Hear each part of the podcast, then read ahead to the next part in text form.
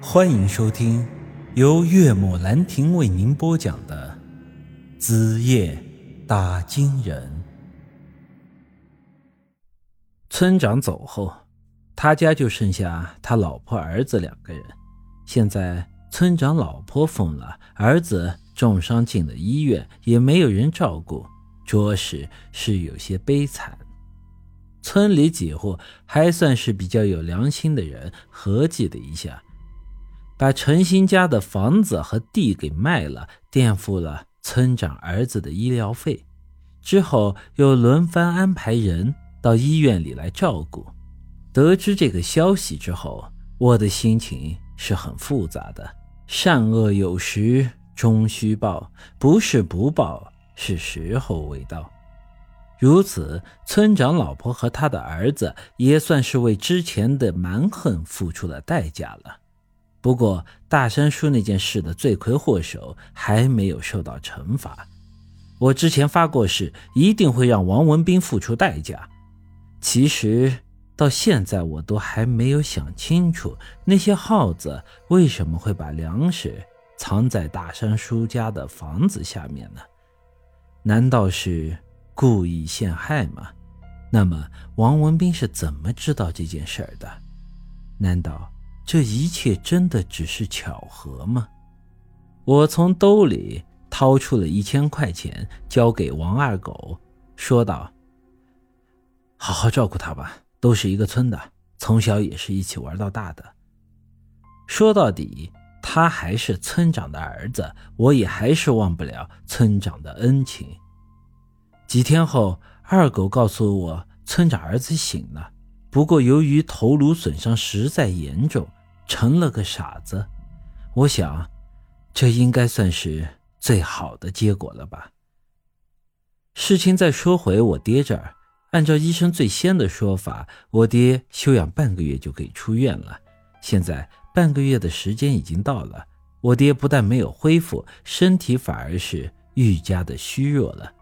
这段时间，他时常跟我说一些胡话，说我四姐的鬼魂回来找他了，而且。还要把他给带走，我自始至终都没有告诉他我四姐已经死了。我一直跟他强调四姐是跟着姐夫回老家了。我实在不明白他为什么会说这样的话。又过了大概一个星期，医院给我爹下了病危通知书。就在当天晚上，我爹走了。我整个人。一下子也傻了，我实在不知道我爹到底是为何而死的。我所看到的是，他临终前还一直在念叨着我四姐的名字，说他自己对不起她。难道我四姐真的回来找过我爹？但是，不可能啊！大圣叔超度了他，他应该早就去投胎了呀。我爹走了之后，我感觉整个家似乎都塌了。此后很长的一段时间里，我都像是丢了魂儿一样，成天郁郁寡欢。媳妇儿于淑瑶心疼我，便成天陪在我身旁。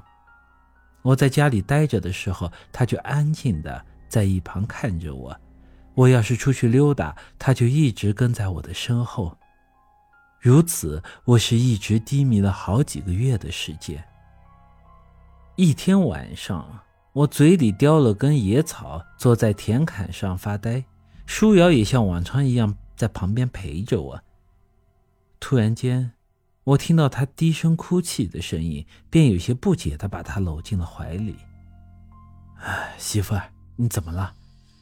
原来，在我爹走后这几个月的时间，我整个人……就像是废人一样，成天无所事事，家里的大事小事都是舒瑶在操办。这段时间，我妈的身体也不怎么好，她是又要操心家务，又要照顾我妈，还要陪着我。最重要的是，家里的庄稼没有人打理，这段时间。家里是一点收入都没有，完全就是在吃之前卖了金元宝的老本。如此下去，这个家是撑不长久的。我之前答应过舒瑶，要踏实做人，好好养家。现在看来，我当时简直就是在放屁。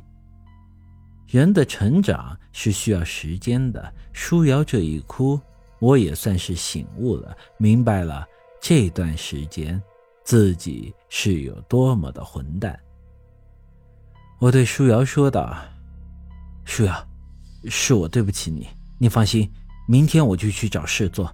爹走了，以后这个家由我撑着。”回到家里，为表歉意，我破天荒的给妈和媳妇儿做了顿晚饭。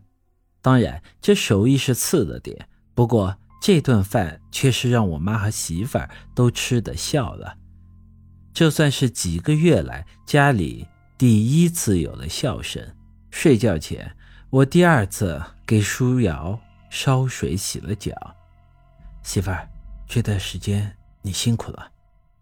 之后躺在床上，我和她聊了很多，关于对未来的畅想，还有就是生孩子的事情。有的兄弟可能要说，这一人一鬼，阴阳相隔，能生出孩子吗？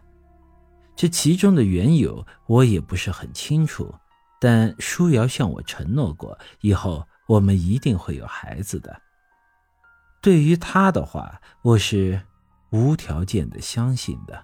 当然，多年之后，我也才明白了他这句话实际的意思。这里我先暂时不跟大家多提了。本集已经播讲完毕。欢迎您的继续收听。